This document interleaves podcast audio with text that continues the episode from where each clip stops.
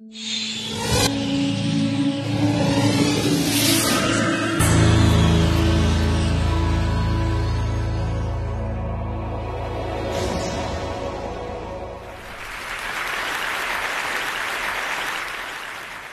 Air Jordans cost a hundred with tax. My suede starter's jacket says Raiders on the back. I'm styling, smiling, looking real mean, cause it ain't about being heard, just being seen. My leather Adidas baseball cap matches my fake Gucci backpack. ain't nobody looks as good as me. But this costs money, it show ain't free. And I got no job, no money at all, but it's easy to steal all this from the mall. Parents say I shouldn't, but I knows I should. Got to do what I can to make sure I look good. And the reason I have to look real good, well, to tell you the truth, man, I don't know why. Guess it makes me feel special inside. When I'm wearing fresh gear, I don't have to hide. And I really must get some new gear soon, or my ego will pop like a 10 cent balloon. But security is tight at all the shops. Every day there are more and more cops. My crew is laughing at me because I'm wearing old gear. School's almost over, summer's near, and I'm sporting torn Jordans. And need something new. Only one thing left to do.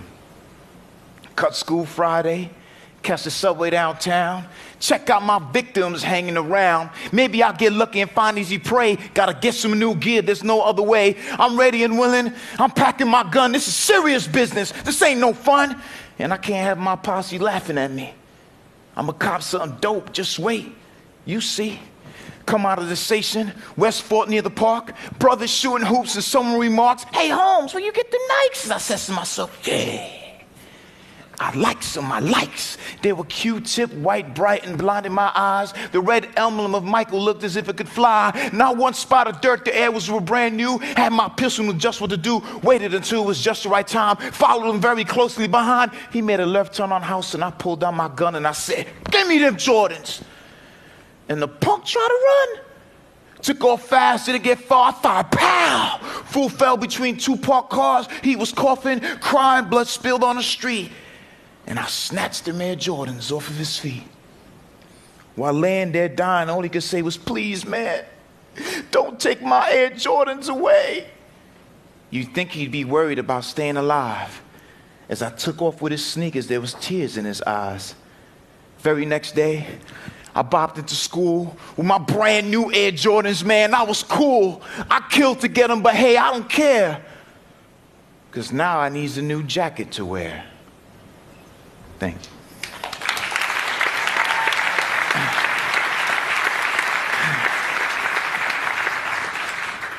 For the last 15 years that I have been performing, all I ever wanted to do was transcend poetry to the world. See, it wasn't enough for me to write a book. It wasn't enough for me to join a slam competition. And while those things hold weight, it wasn't the driving force that pushes the pen to the pad. The hunger and thirst was and still remains how do I get people who hate poetry to love me? Because I'm an extension of my work. And if they love me, then they will love my work. And if they love my work, then they will love poetry.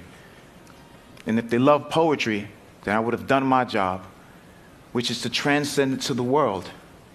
And in 1996, I found the answer in principles in a master spoken word artist named Reggie Gaines, who wrote the famous poem, Please Don't Take My Air Jordans.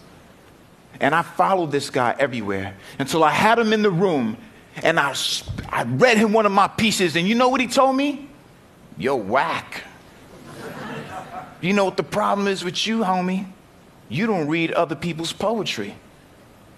And you don't got any subordination for verbal measures to tonal consideration.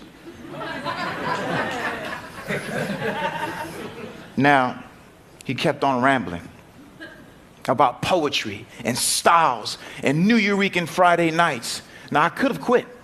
I should have quit. I mean, I thought poetry was just self expression. I didn't know you actually have to have creative control.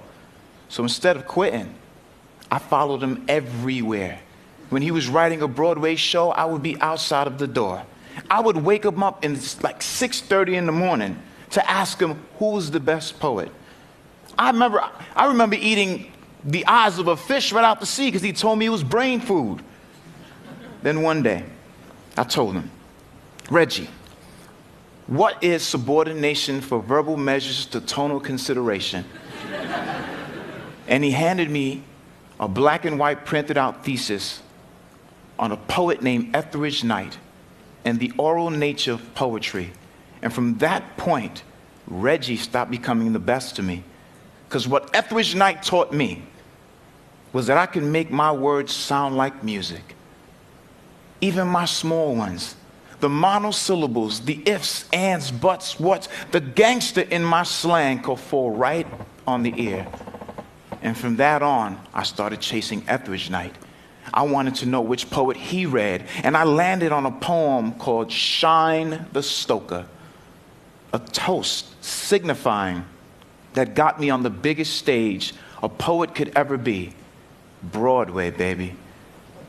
And from that point, I learned how to pull the mic away and attack the poetry with my body. But that wasn't the biggest lesson I ever learned. The biggest lesson I learned was many years later when I went to Beverly Hills and I ran into a talent agent who looked at me up and down and said, I don't look like I have any experience to be working in this business. And I said to him, Listen, punk fool, you're a failed actor who became an agent. And you know why you failed as an actor? Because people like me took your job.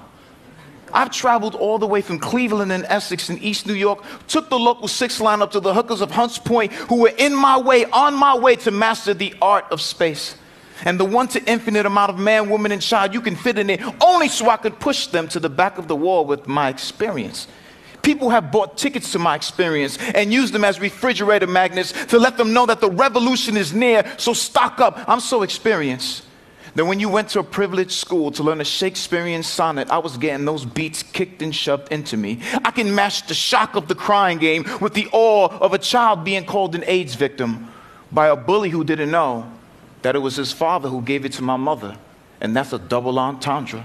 I'm so experienced that when you went to the Fell School and all the rich little fairy boys decided to sponsor a child, and they, that was me, but kicked me out when I was taught teaching the fairy boys how to rob the patch off a pair of Lee jeans and bring them to VIM. Let me see Chekhov pull that off. Sanford Meisner was my Uncle Artie yelling solemnly to himself, Something's always wrong when nothing's always right. Method acting is nothing but a mixture of multiple personalities, believing your own lies are reality. Like in high school, cool Kenny telling me he wanted to be a cop. Duke, you go to Rikers Island Academy. I can make David Mamet psychoanalyze my attack on dialogue. Stanislavski be as if, be as if he were Bruce Lee, kicking your roster of talentless students up and down Crenshaw. So what? you after study guerrilla theater at the London Rep. Let me tell you an ancient Chinese Saturday afternoon kung fu secret.